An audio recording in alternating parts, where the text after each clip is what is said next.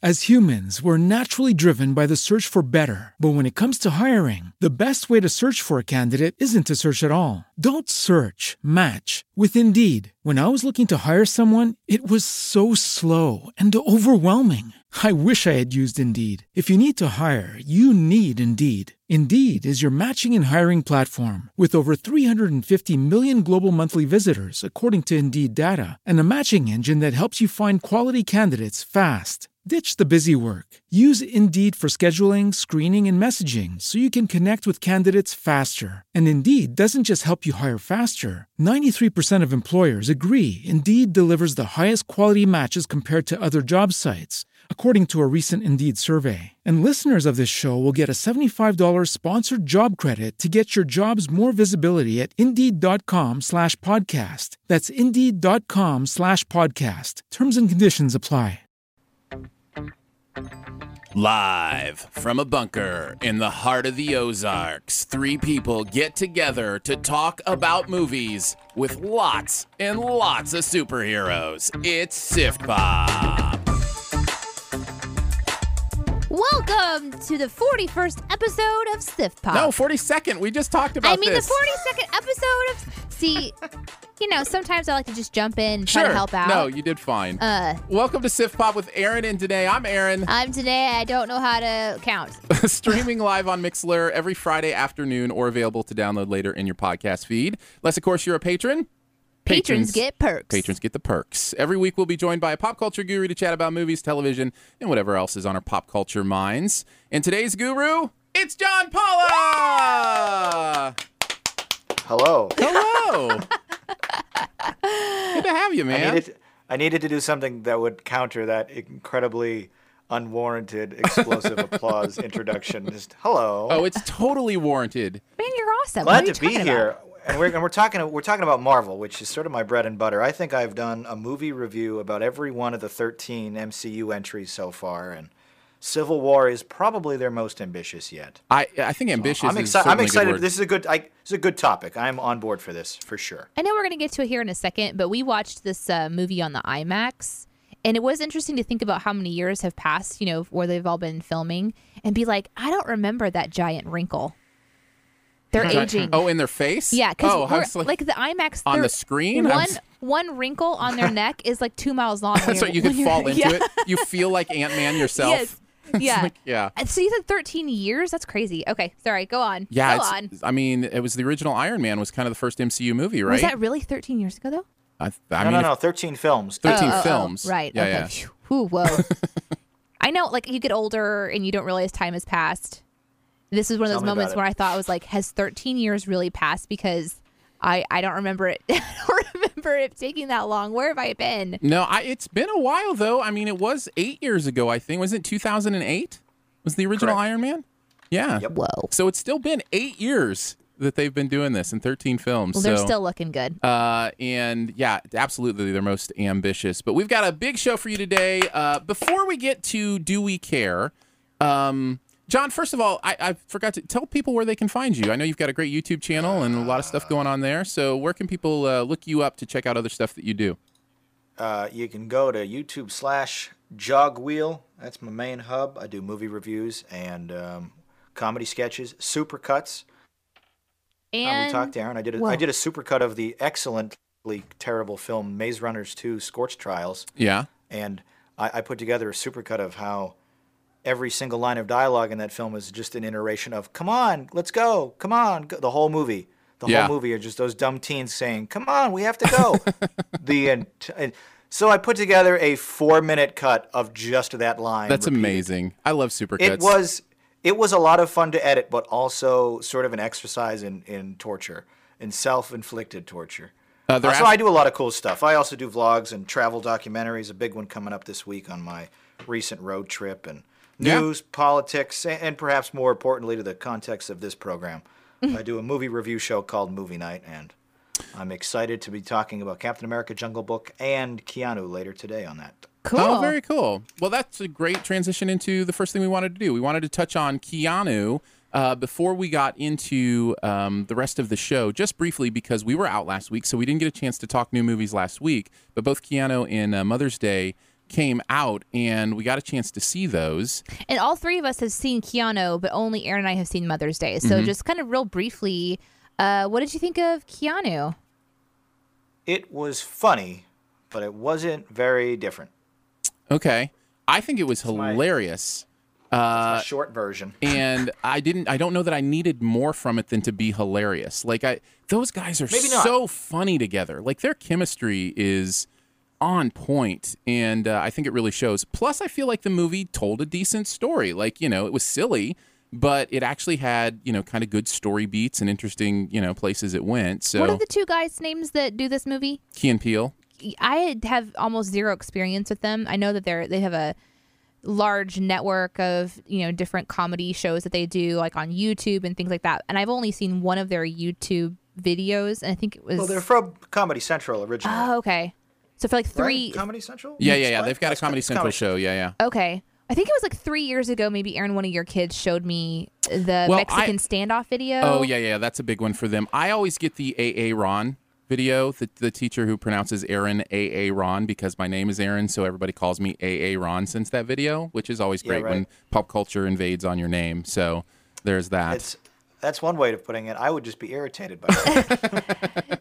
So when I went to go watch this movie, I had really zero experience with them as a group. So this was an interesting movie to see because I'm being introduced to their comedy and this really wacky adventure that was like all about gang fights. Yeah, we should mention it certainly violent. Doesn't shy away from the R rating. I mean, it certainly pushes it in many ways, including racial words and it's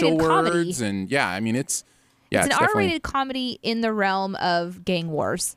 Yeah. So it was an interesting kind of like place to go, and I definitely laughed, but I wouldn't recommend it to a lot of people that I know because I don't know what they would find and that they would really have a good time doing. There is a really adorable kitten, so that's fun. Which is genius on their part. The titular cat is probably the best part of the whole film. Oh, it's so funny. He's fantastic. No idea. I did not expect that. The one thing I do think is different, John, and we'll move on from this pretty quickly because I don't want to spend the whole thing talking about Keanu. Yeah. I found it interesting, and the one thing I did find different was I've seen movies that deal with racism and you know, racial things, even in comedy ways, but I don't know that I've seen the kind of racial sensitivity, you know, transitioning from, you know, one racial stereotype to another done by an African American on both sides. So the fact that they're African Americans but live in more of a, you know, suburban world and go into kind of that gang culture and then have to adopt what we think is the racial stereotypes of that world, I did find that a little different and a little interesting and maybe allowed them a little more leeway to talk about that stuff. I enjoyed that for sure, and I think it was sort of an interesting twist on the existing tropes and sort of spinning it on its head a bit. But I also felt like sort of after that initial concept, the movie sort of dragged for a good half an hour. It was just more of the same. And I think if they had trimmed 15, 20 minutes from the middle, it would have been a much stronger picture. I laughed a lot. I really liked it. Yeah. But many of the beats felt familiar. I feel like they could have gone, even harder and more, pointed into the direction of that sort of racist satire, however you would sort of the satire of this sort of socially aware racism. Right. There were some great moments, and I think the entire scene where Key and all of his gangster buddies were talking about George Michael in the car. Oh, yeah, It was a really, really funny scene. And I kind of wanted to see a little bit more of that sort of reappropriation of, like, white culture as, like, a gangster mentality. That was some great stuff in there, but it wasn't... I liked it for sure, but it wasn't... It wasn't a perfect movie for sure. Speaking of not being a perfect movie, let's quickly touch on Mother's Day. It's awful. Moving on. You know, there are times whenever I'm in the theater and I experience something, I get really angry. Yeah, you were mad. This movie made me so mad. It was awful. It was so bad. Now, mad at which part? How badly it was done? It's a waste of my life. I can't get that time back. Okay. I'm sitting in a seat. I'm sitting with a group of people, and I'm like, people are laughing at stuff that's just like, does anybody really think this is real life? This is the most unrealistic perspective about relationships that I have seen on film in a long time. And the people that are in the room, they're laughing. You know what it felt like? It felt like that moment when you're in church or something and the pastor starts to like go off the rails a little bit and like start to make people feel bad or like, you know, he starts to preach about something that's more his personal perspective rather than something that's biblical, my instinct is to start a revolution. I'm like, stand up, people. Don't listen to this. Let's go. We've got to get out of here. Like, I felt like saving everybody in the room, but instead they're laughing. And I'm like, this isn't funny. This is awful. This isn't even real life. Anyway. I got really mad. We wanted this section of the podcast just so Danae could get that off her chest. She has been wanting to rant about that for a week. Don't see this movie. Don't give them any money. And if anyone likes this movie, pray for them. They need it. You know, you mentioned... Aaron, I was going to say, I particularly liked Aaron's review, which was just awful. Let's move on. And I've always wanted to do a YouTube video where... I upload like a 4-minute clip that's just padded out with like 3 minutes and 45 seconds of black. That really is just like, this movie sucks, don't see it. And then it's just so black. Bad. So it looks like a full review, but it's not. It's not that at all. It's just bad. One word, get out while you can. Yeah, don't go. I've always wanted to do that, but I could kind of be trolling my audience, I think. Yeah, maybe a little bit. I have to say, Danae, you mentioned the church thing. You said pray for people or whatever. I couldn't shake the feeling while we were watching this. I think you felt the same way because we talked about it. That it was like watching a faith-based movie that didn't come from the faith-based. Yeah, no. When we walked out, it was like, this is like one of those faith-based movies that's just really, really poorly made. Doesn't look like the real world at all. Famous people. Yeah. It's like this world does not exist, but maybe, I don't know, maybe somehow it does exist. It was a scary movie. No, that's a whole different franchise. That was a terrible experience. Yeah. Don't do it. Okay, so moving on. Now we are going to get into the meat and potatoes of our... Some do we care. Danae's got some pop culture headlines, and John and I will ask, say if we care to talk more about them. Or maybe just like little news clips, just little quickly. Sure, little blurbs. So little blurb top is Star Wars Han Solo film. The new lead in the spinoff has been announced. Absolutely care, and I think it's a phenomenal choice. Do you care, John? I care, but I do not care for the film itself. I think Alden Ehrenreich, who was cast as the young Han Solo, because they're going to probably cameo him in the upcoming Rogue One, which is currently filming. That's why they made the announcement now and not a couple years from now when his film comes out, is a good choice. I agree with Aaron. But the actual existence of this film is something I cannot get behind. I don't have any desire to see Han Solo, 5-6 years before the events of A New Hope. Like, we're not seeing him as a child. We're seeing him as a mid-20s something when Harrison was 33 when he did the first movie. So it's like, is this like period of time just before that movie that interesting? I don't think so. And I think Harrison was so perfect. I don't want to see anyone else in that role. But if we're going to have it, I think Alden is a pretty great choice. I think he's going to do well with it. He was so great in Hail Caesar as kind of the bumbling cowboy. What it were too simple. Yes. I loved him in that movie. Twas that it were. Yeah, that's cool. So I think it's a great choice. I would disagree with you a little bit, John. I always wait to see the movie before I make that call because it's amazed me. I felt that way before, and then somebody pulls a great story out of somewhere, and I go, you know what? That was worth you telling me that story. And who knows what that story is about Han Solo's life, but if it's good, if it's well done, then I think I'll enjoy it and be able to kind of get myself over to it. Don't get me wrong. I'll be there opening night with cosplay on, seeing that film, and I'll be very excited. And I'm sure with Larry Kasdan writing it, and with Phil Lord and Chris Miller directing, who did the Lego Movie and 21 Jump Street, I think there's a lot of potential for this to be excellent. But just on principle, I'm reluctant to sort of pass that baton to anybody else but Harrison Ford. I like how in the chat we've been corrected by Lo. Would that it were so simple. God bless the chat. You guys are amazing. Okay, so next we have YouTube said to be planning paid streaming TV service. Man. Ooh, interesting. I think I saw, I do care because my life is YouTube. And I think that this will probably bomb spectacularly, but I'm interested to see that. I mean, how is YouTube Red taken off? I don't know. Have you heard? They premiered it like 6 months ago, and so far I've gotten a grand collective total of $12 from it. So, which on sort of the comparison metric is less than 1% of my income. Like it has been not even a blip on the radar of sort of traffic. So I don't think many people are adopting the YouTube sort of paid service platform. And I think this TV idea is just an extension of YouTube Red. And if Red did not sort of take off like they expected, I don't think this will either. I care as well, simply because it is the obvious next step in the evolution of content delivery, and whoever owns that game is going to be, you know, like I think Spotify owns that game in the music world right now. Like they, at least in my opinion, have the biggest library and the, you know, the ability to do that. But right now in the video realm, you've got, you know, Hulu and Netflix and HBO's doing their own thing now, even aside from, you know, their cable subscriptions. And so, you know, there's a lot of people entering into that game, but the one who can kind of put it all together and have all of it accessible for one monthly rate of, let's even just say $19.99, because I think 35 was mentioned. I think if you could get, they're mentioning $35 a month for everything, to get everything. That's what, whoever can land on what it means to have access to all video content, television shows, movies when they're ready to be released. I would pay almost anything. Yeah. Yeah. Well, that's what I'm saying. Whoever can figure that out, they're going to be able to set that price point, you know, whether it's at $20 a month or $50 a month or, you know, whatever it is. But is that attainable, though? Is such a utopian concept at all in the realm of possibility for some grand arcing umbrella that does contain HBO, Showtime, all broadcast and cable television services, all internet streaming from Amazon, Hulu, Netflix, and YouTube?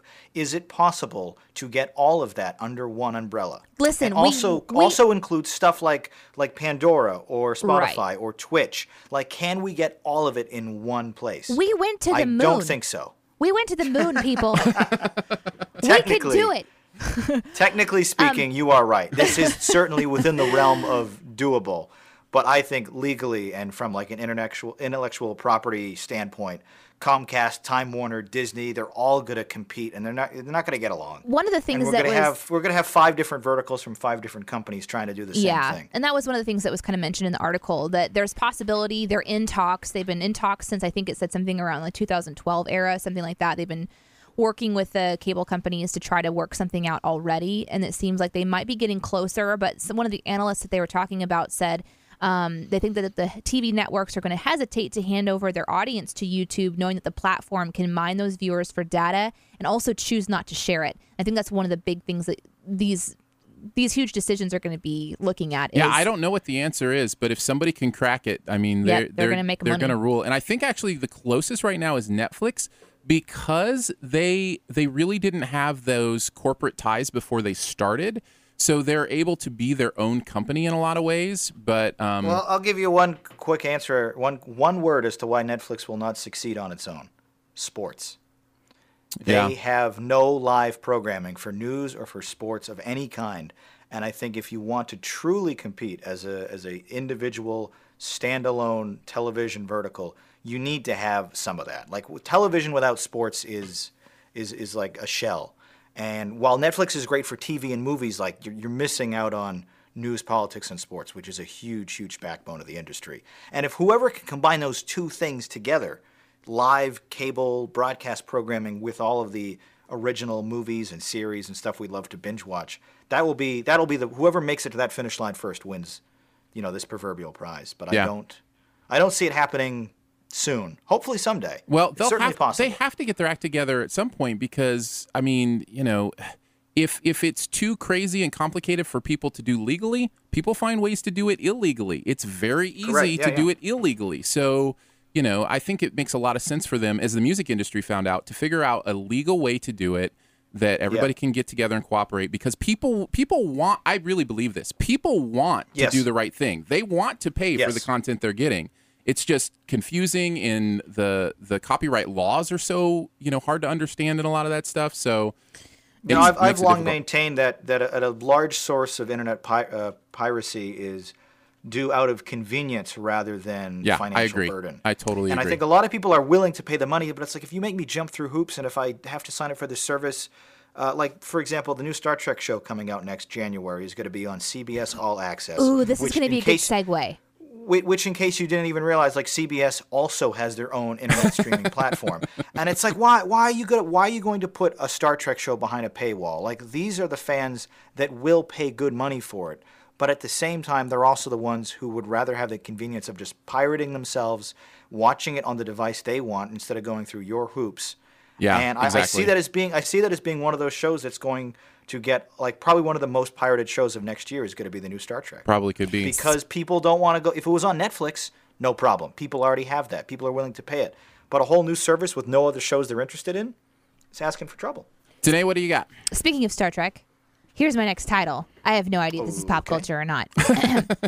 Lawsuit will decide who owns Star Trek language Klingon. Oh, yeah, that's pop culture for sure. Is that pop culture? Yeah. Yes, I did it. So there's a lawsuit about who is the owner of that language. So do you care?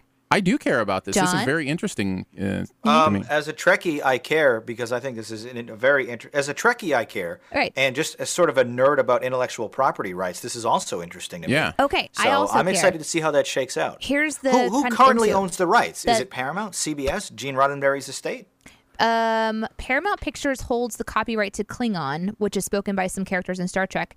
The Language Creation Society is arguing that Klingon is a real language and therefore not copyrightable. Oh, so there's this interesting kind of world where the Hollywood Reporter said that this group has sued, saying Klingon is a real language and that Paramount cannot copyright it any more than it could English or Chinese.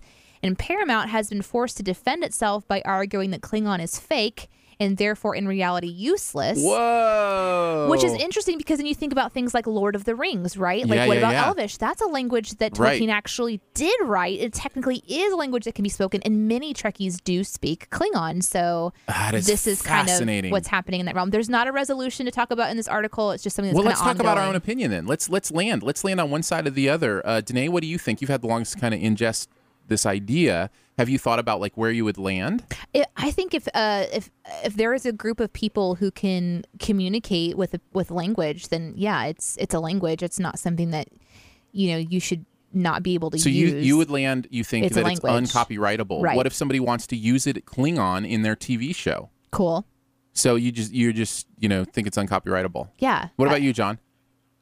I feel like principally, I would agree with that, but I feel like legally and technically it was created for the screen by a writer. I don't know if Gene Roddenberry personally did it, but someone wrote it for the screen, and that's where it started. So I feel like just on its very base, it belongs to Paramount. Like just like a Star Trek logo or anything else, it's part of that brand. But what's interesting is the Klingon language exists because nerds outside of the property expanded on the spoke. Like on screen, if you tally up all of the shows, all of the movies, there's maybe only like a few hundred words of Klingon ever spoken. Right. But then some really devoted Trekkies decided to expand that out to a full language. So that's, I think, where the real argument is, like how much of it is actually originated from the show, which is already protected under certain rights and copyrights, versus how much was sort of filled in the blanks by dedicated fans after the fact. And do they own, then, the copyright to what they created? That is interesting. What do you think, Aaron? It's extremely fascinating. Yeah. The ruling of this will sort of set precedence, I think. If I were a judge... In a very, very niche area, it would set precedent. If I were a judge on, that court... or whatever, let's say, there's a judging panel and I'm one of those judges, I'm pretty sure right now I would land on the side of Paramount. I think because because I like to try to suss through to the foundation of something, and the foundation of this is that somebody created this for an entertainment product, right? So that is copyrightable. It always has been. And then just because people launched off of it, and kind of crowdsourced it a little bit and made it deeper and bigger, the seed is still there that they should at least have. I feel like, okay, what if I were Paramount? I'd feel like, look, we made this thing, right? And because of existing laws, we should be able to make money off of it. I don't know. So I think that's where I would land right now. And I know it's not popular because it's the corporation over the people. But I guess the super fans, though, they have a choice, right? They can just, the words that they have made up, the language that they have made up, they can continue to use those, but maybe there's just the words that are in the script. Those are off limits now. So that makes it forces language to change a little bit. Those are all the best words, though. Those are all the best words, like kapla. You know? Okay, and last one. Just an interesting side note. This was sent in by Caleb, and thank you, Caleb, for helping us do the Do We Care segment today. Just a note: the Rolling Stones have told Donald Trump to stop playing their music at rallies. That was sentence. So good. They never gave permission to Trump campaign to use the songs, and have requested that they cease all use immediately. The quote "They never gave permission to use their songs" is one I keep hearing every single political cycle. It started with who was it? Ronald Reagan. Yeah, in the 80s, it was Reagan. Bruce Springsteen's "Born in the USA." Like that's an anti-Vietnam ballad. You dolt. You're repurposing it as some patriotic anthem when that is the exact opposite of its theme. And throughout history, time and time again, we've seen politicians repurpose famous music as their own marching anthem, whether or not they get permission or even understand the lyrics or are a fan of the artist of any kind. So I don't doubt that Donald Trump is probably a fan of the Stones. I think everybody is to an extent. But by the same token, they're a British band. They have no allegiance to American politics, and if I had to guess, certainly not to Trump. So I'm also not surprised that they never got permission, nor am I not surprised that Trump didn't secure permission. Right. I'm wondering what took him so long to sort of put the kibosh on this, though. That's sort of been, if I was Mick Jagger, I would have told him no weeks ago. I am going to just rant for 3 seconds on politics. This is the reason I hate Trump, okay? Because he makes me want to rant about politics. I don't want to feel this passionate about something, but I do when it comes to him. So that's how I felt when I watched Mother's Day. Nice. I don't want to feel this passionate about this stuff. I don't want to get this upset. All right, let's go into Captain America: Civil War. Here's a little bit from the score.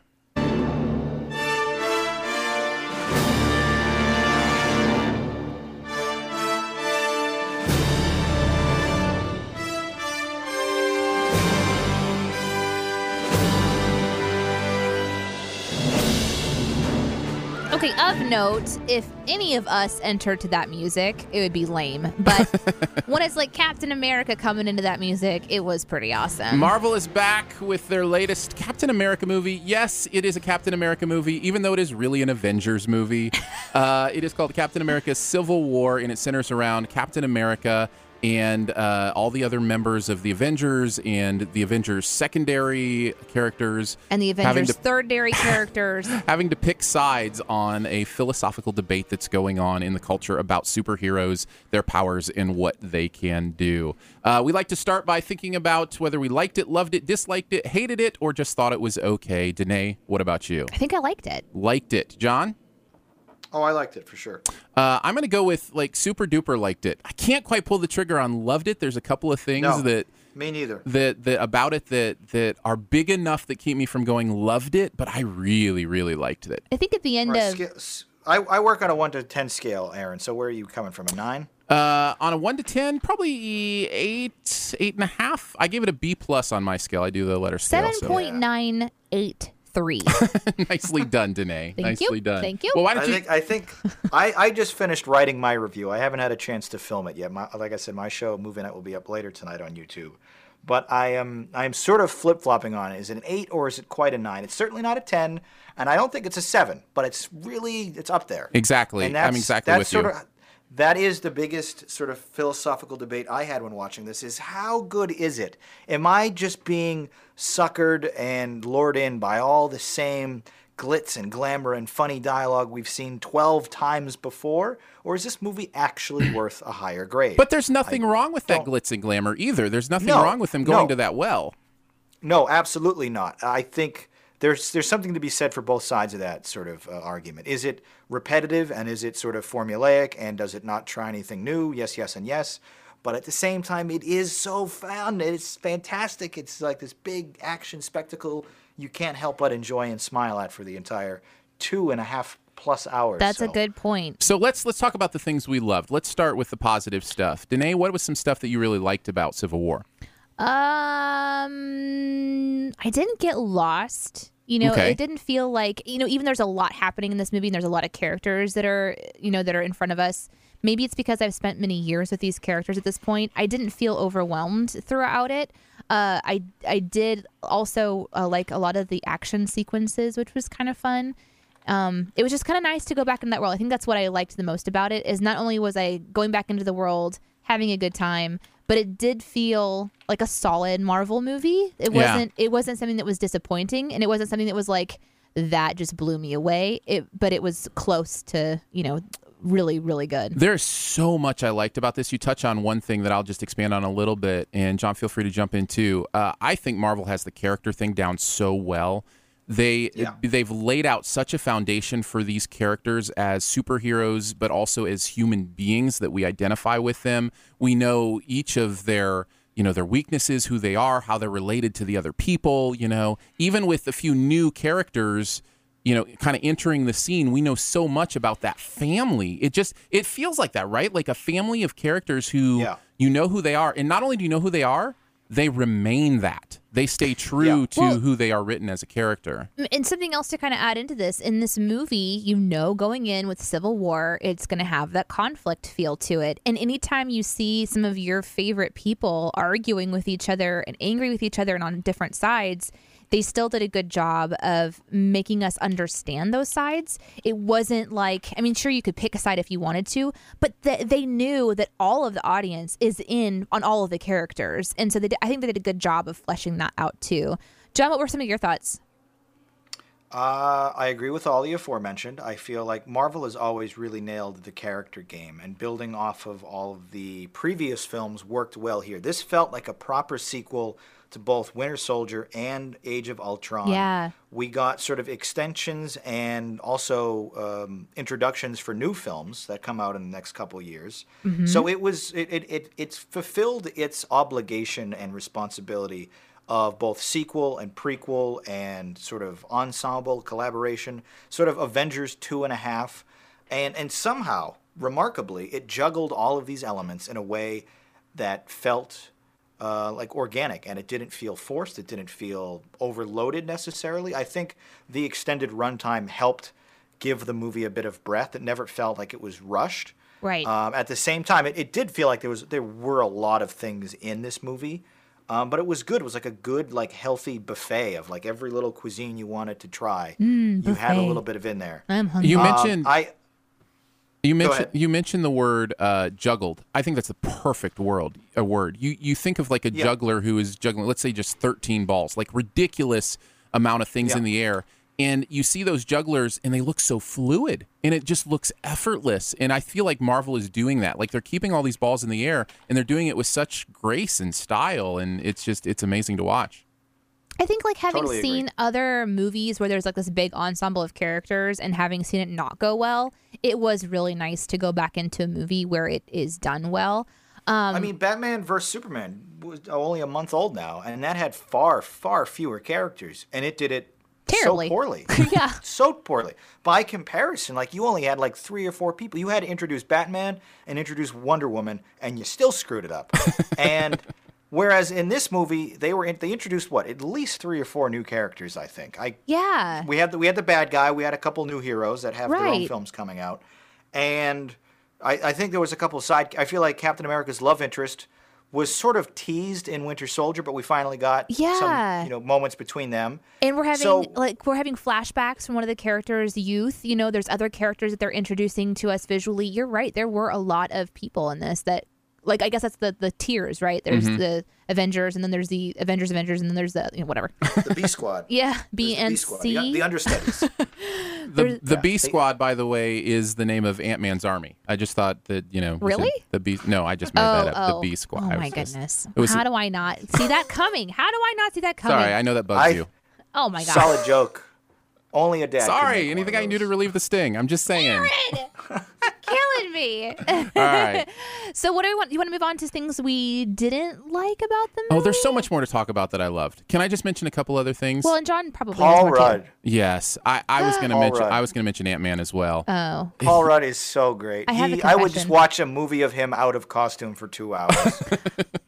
Like the affability of that man is contagious. He is just. Fun and charming and just pleasant is a good word to describe. Oh, yeah, he's so great. There's a similarity. And the entire fight scene, like he's just making quips and dumb little jokes, and I had a smile the whole time.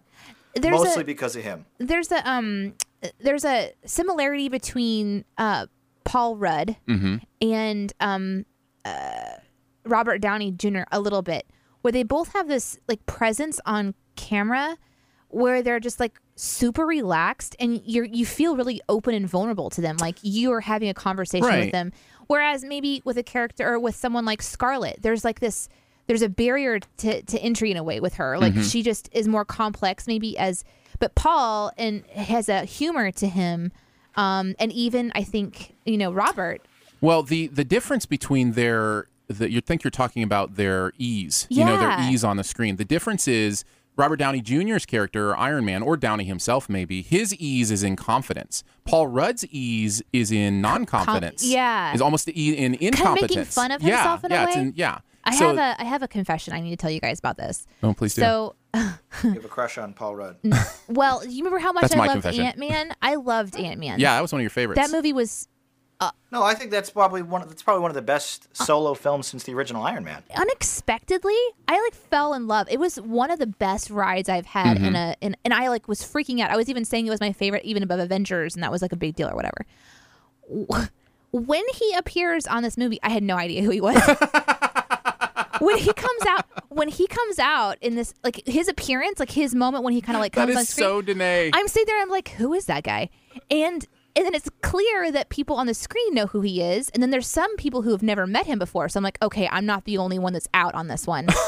And he's talking. When did you realize? It took me like 20 seconds. And then I was like, oh, that's Ant-Man. And then I felt so stupid. How do I forget? That's amazing. That is so you, though. That's not stupid. That's things. Not stupid. You have short-term passion. I just launch it. It's just like it's gone from my mind. To be fair, if we're sharing embarrassments, there was a solid like 5 minutes where I got the Winter Soldier mixed up with the bad guy. They look really similar, right? They do. They do. They certainly do. That's amazing. And I was like, wait, who is this guy chanting all this Russian code? Is this the Winter? Because that's what he, I was like, did Sebastian Stan cut his hair? Like, I don't remember what he looks like. Because in the last movie, he had a mask on half the time, and like, I don't think that's him. But I was, but we hadn't seen him yet. I was like, oh, I guess that's him. Okay, whatever. He has a Russian name, whatever. The actor that played the bad guy in this was in the movie Rush and was phenomenal in that, I think. I think it's the same actor. What's his name? Daniel Brühl. Yeah, Daniel Brühl. Yeah. Brühl? He's really good. He's been in some in it. Yeah, he's been in some stuff recently and gotten some Oscar attention, and he's a really great actor, so it was good to see him in it. I agree, though. That was definitely a positive. Is, you know, when... in this movie, when you have so many superheroes all showing up in this complex universe, like when we see Scarlet Witch, in my mind, I'm like, Scarlet Witch, okay, her dad is this person, okay, he's over here on this side, you know, like there's just Is she called Scarlet Witch in this?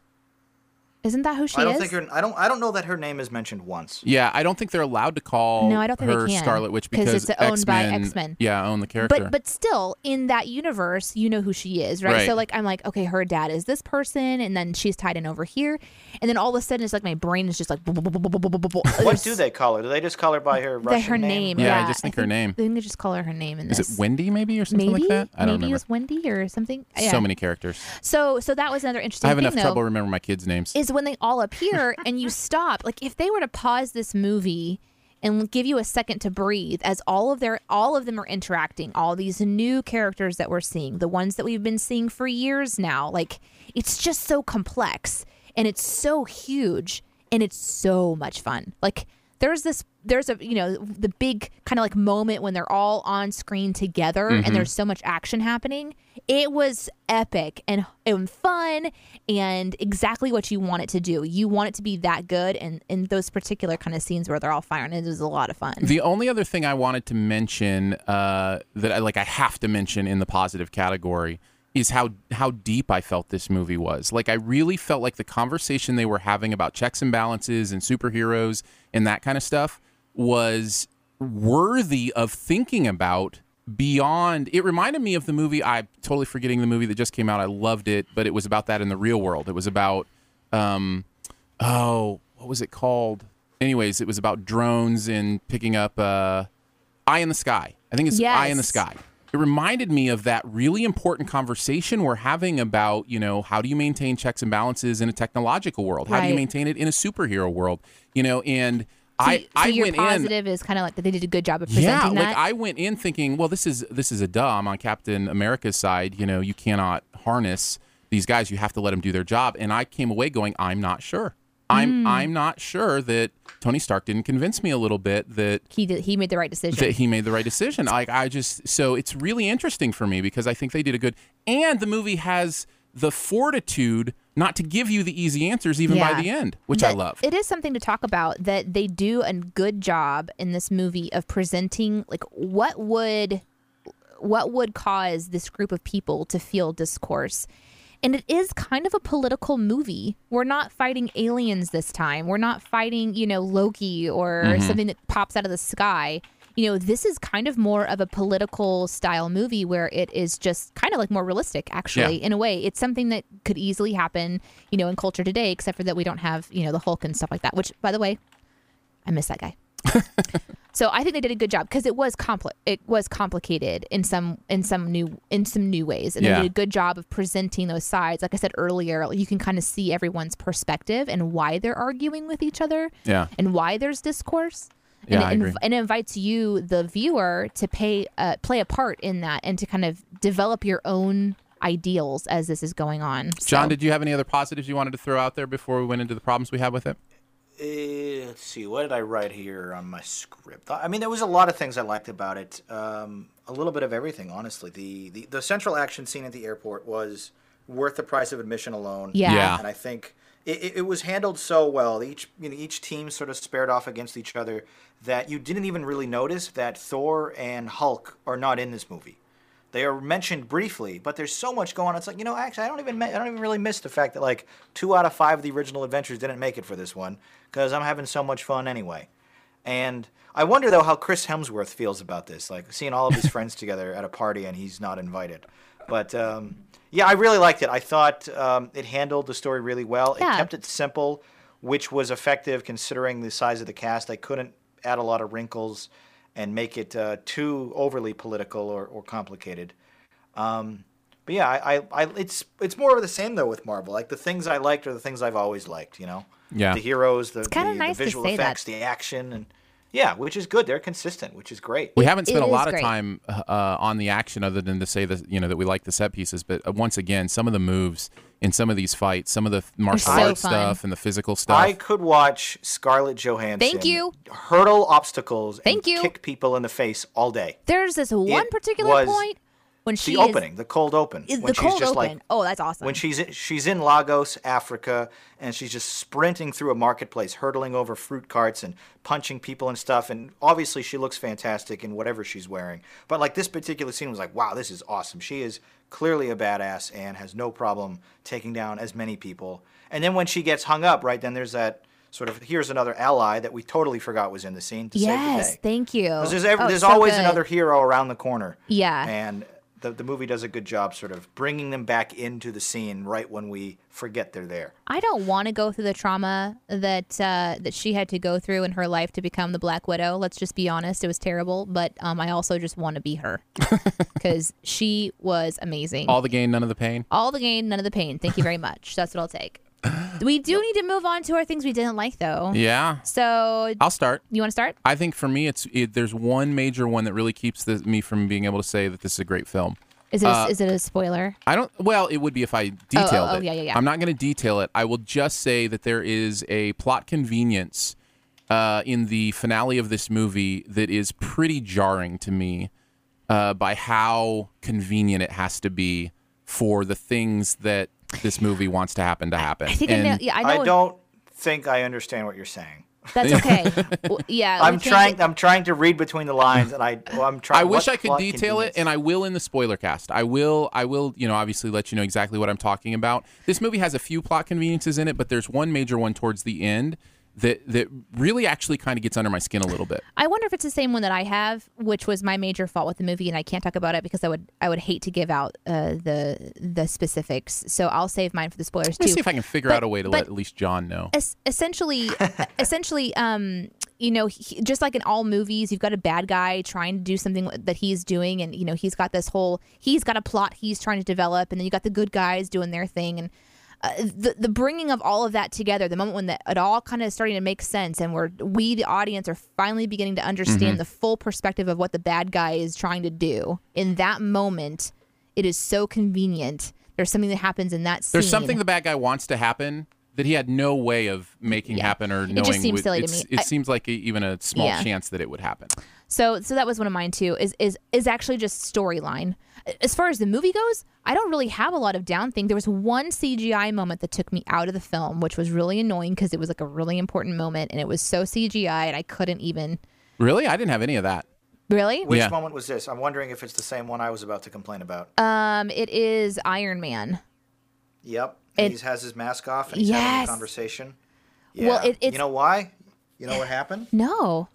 Well, they decided halfway through production, like, hey, we just got the rights to another character. Let's add him into the movie at the last minute and refilm a bunch of conversations that we don't have the sets for anymore. Let's just chroma key rotoscope Robert's face onto a body shot that we did months ago.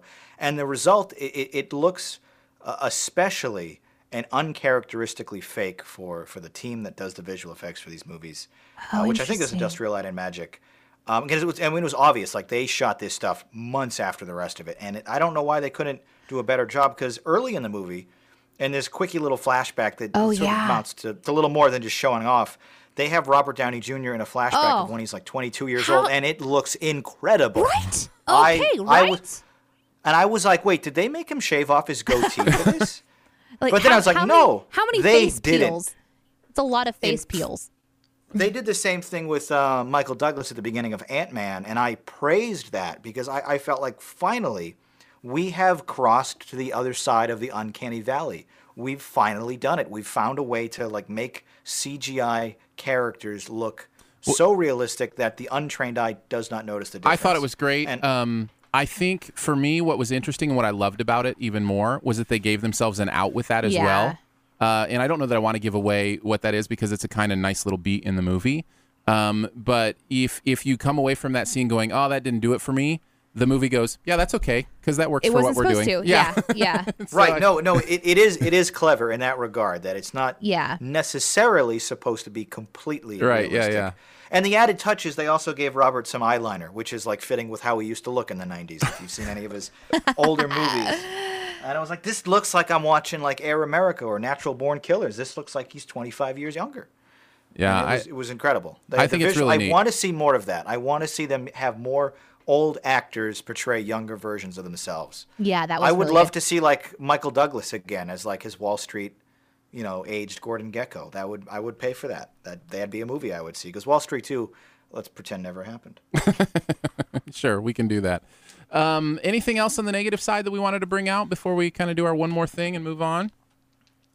I would not suggest, if you're going to go see this in IMAX, 4K, 3D, laser thing, if you're going to, or any IMAX, try not to sit really close to the front, bottom, right, or left. Oh, you should never sit in the front of an IMAX. It was You got to go early and sit in the back brutal, in the middle, guys. Right? Well, there are assigned seats at the laser. And when we got our tickets, which they were comp tickets, thank you to the theater for inviting us out and you know inviting us to come and be part of the premiere. We're not looking to gift horse in the mouth on this. No. Yeah. But to see this movie, there's a lot of action sequences, and when you're so close to it that you cannot... Your eyes... Yeah, you can't adjust quick enough. In this movie, their way of kind of presenting like because you're traveling around, you're in London, you're in Germany, you're kind of going all over the globe, and every time you're introduced to a city, it tells you what city you're in huge letters that go from the far, giant letters, it fills the whole screen. So when you're at the IMAX and you're at the front and you have to turn your head to read the words,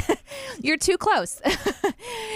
So sometimes it got a little bit, hard for me to follow, especially with action, because perspective wise it was like I was Ant-Man and I was this tiny person watching the movie from the carpet, instead of being like up above it or even I'm excited watching it to see the movie from a better perspective. I really am. But that has nothing to do with the movie. That has everything to do with going and seeing it. But I would definitely recommend kind of trying to be more central. The only other issue that I had, and it's a very minor one, I think this movie relies on fan service just a little bit more than the others do. I would agree. And I think to that end, and I feel like we had a couple of new characters introduced that, while fantastic and interesting, and I'm excited to see their solo movies, We could have waited. We didn't need to have them in this particular film. We could have waited on that, especially when the result was the aforementioned sort of poorly done face-swapping technology that just made Robert look like he was a floating head on a mechanical body. I feel like we didn't need to see some of these characters this early. We could have waited for the next couple films. Yeah, I agree. But that said, I loved seeing them. Yes, and I just don't know that like on a 2.5-hour film that we really need another 12 minutes of character introductions. Yeah, which characters? Well, ones that we don't want to spoil. I think. Sorry, I was reading in the chat. Got it. The two new ones. I'm with you. The two new ones. Yep. Yeah. Cool. Well, which I think we're both on Iron Man's team. Yeah. That's true. They were both on Team Iron Man. Team Iron Man. All right, we'd like to finish off with one more thing, something you didn't get to say about this movie, but you want to make sure that you get out there before we finish talking about it. John, you got something? You want to go first? Pass. Come back, Danae. Danae? I do. Okay, go ahead. Two quick things. One, Paul Rudd referring to Hawkeye as Arrow Man.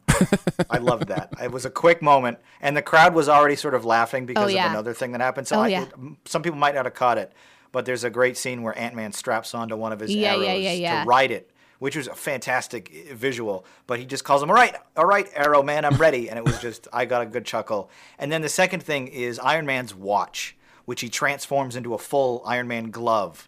And he described it on Jimmy Fallon last night as Iron Man's little Derringer, like his 2-shot pistol. Like it's just small enough to have in your wrist pocket, but it can still pack like 1 or 2 little punches. And I love that little scene where he puts this, whips it over his own wrist. I want to see more of that kind of stuff. Yeah. Today? I would say I was really excited to see Vision again because his appearance in Age of Ultron was really powerful, and it was pretty awesome to think about this new thing being created or whatever. And then we get to actually spend some time with him in this film. I would say like my one more thing would be he's just as complex as and confused and confusing. I find him confusing. I'm not sure I fully understand him. I think he's also confused too about how to interact in his environment.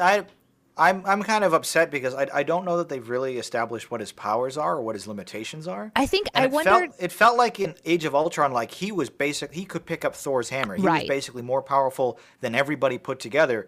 Yet in the big battle scene in this movie, he I don't know that he really did anything. He just kind of felt like a background character watching from a distance, and then every now and then he'd kind of pop in and do something. But I was kind of like, if you have Vision, isn't that game over? Like, how does the other team even compete? That's what I'm confused about. Yeah. That was one of the things that, he's a very powerful entity,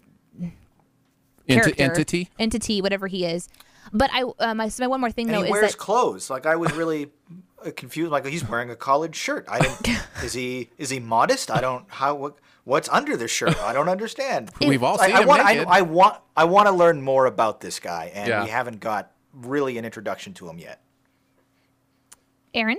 My one more thing is probably the fact that I'm really glad this is a Captain America movie because they are my favorite in the series. And we've talked a lot about everybody else, but my one more thing is to just briefly talk about how much I love Chris Evans as Captain America and how much I love how they portray that character, how he portrays that character. I love how he fights. I love his action. I love his shield. There's a scene in this where he is, I'll just say, holding things together. And he has kind of that thing in every one of his movies. And it is, so good. It's so good. It's chilling. And you get goosebumps. Yeah, it's good. I'm just like, I love that character so much. And this movie solidified for me his standing as my favorite Marvel character. I think he might be my favorite character in the MCU because of his sort of stubborn idealism. Yeah. And like he wants the world to be this perfect good versus evil, black versus white, sort of the allies versus the axis of evil. That's the world he grew up in. And he extends that sort of metaphor to the rest of his life. And it doesn't always fit.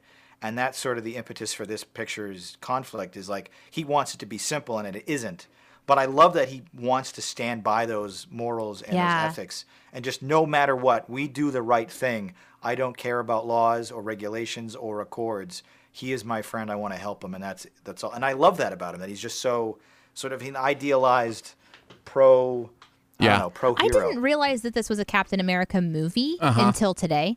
And what was interesting, it says it in the title. Yeah, I don't pay attention.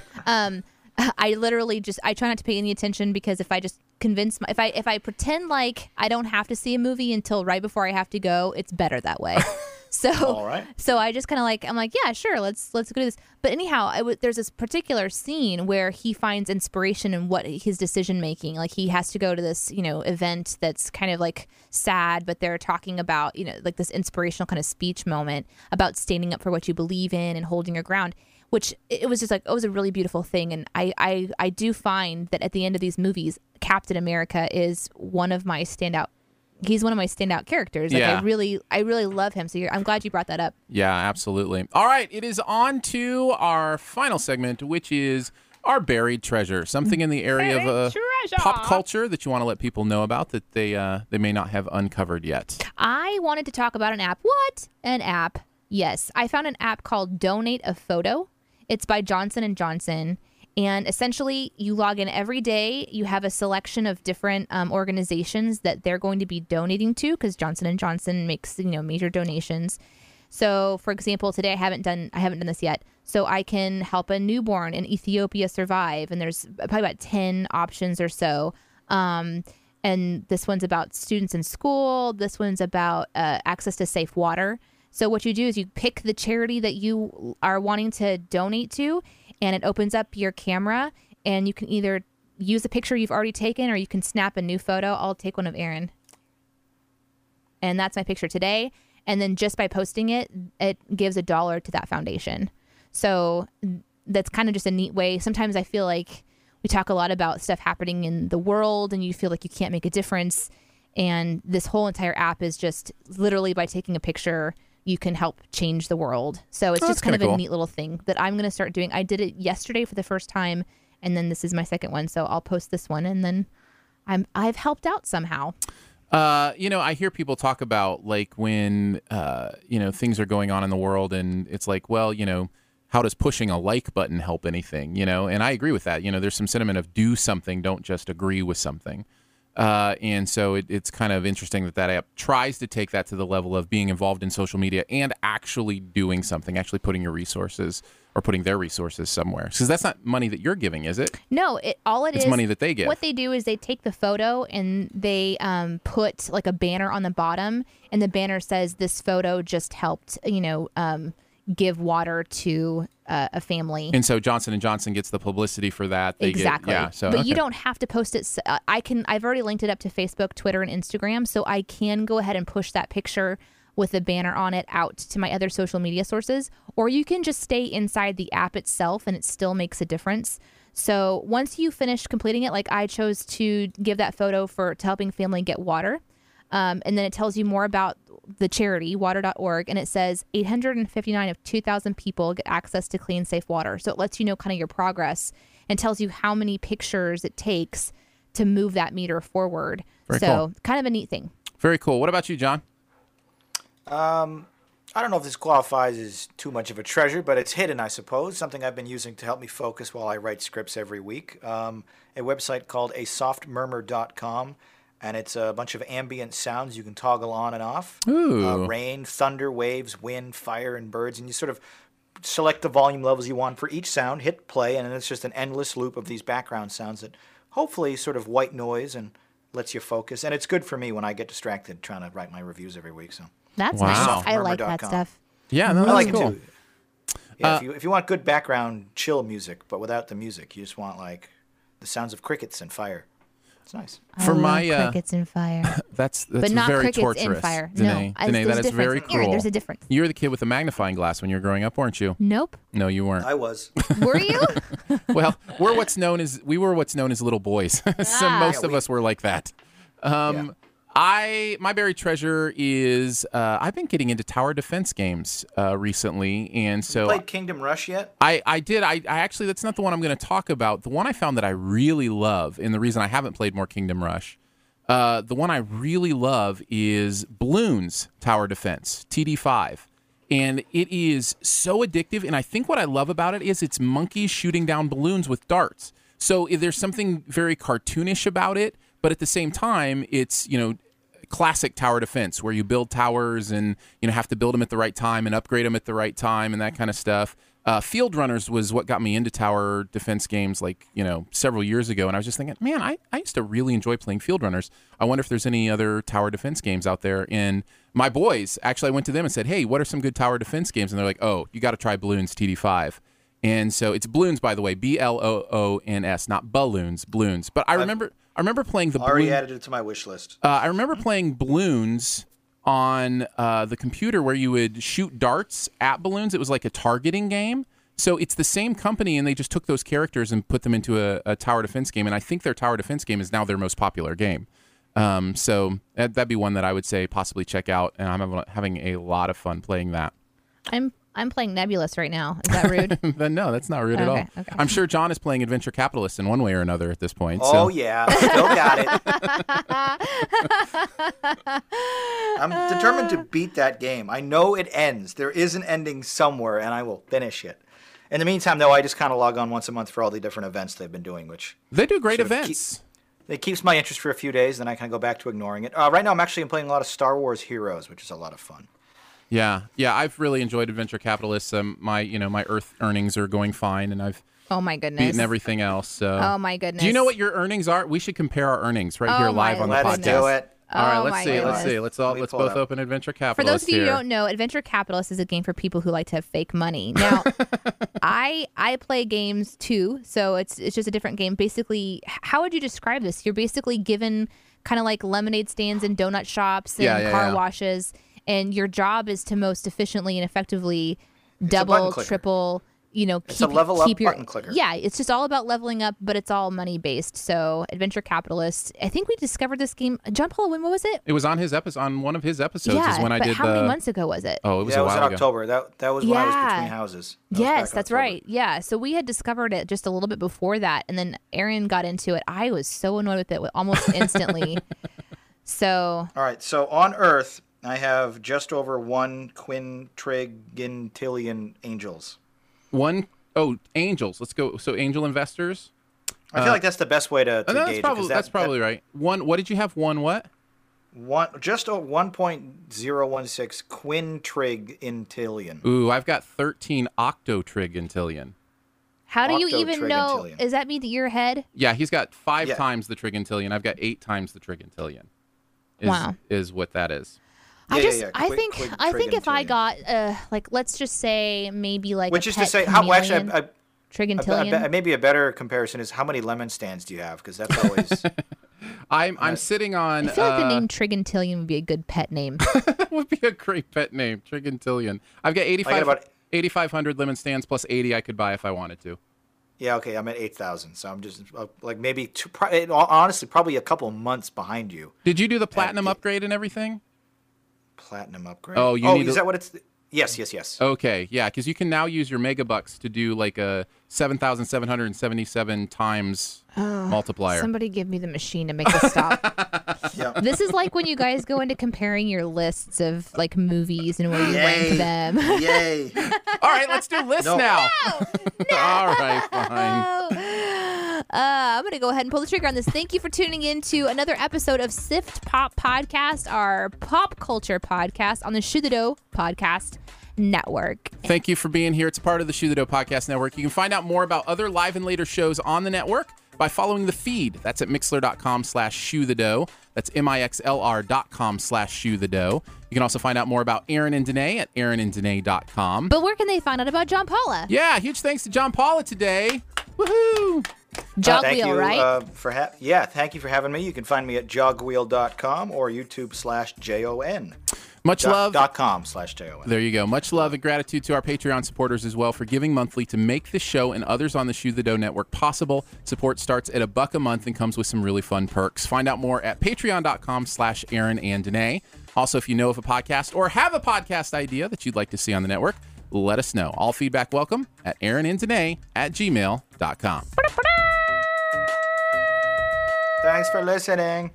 Oh, yeah, and don't forget we do a spoiler cast if you want to hear the spoilers. That's only available in your Sift Pop podcast feed. Search for Sift Pop at iTunes or Stitcher or wherever you get your podcasts.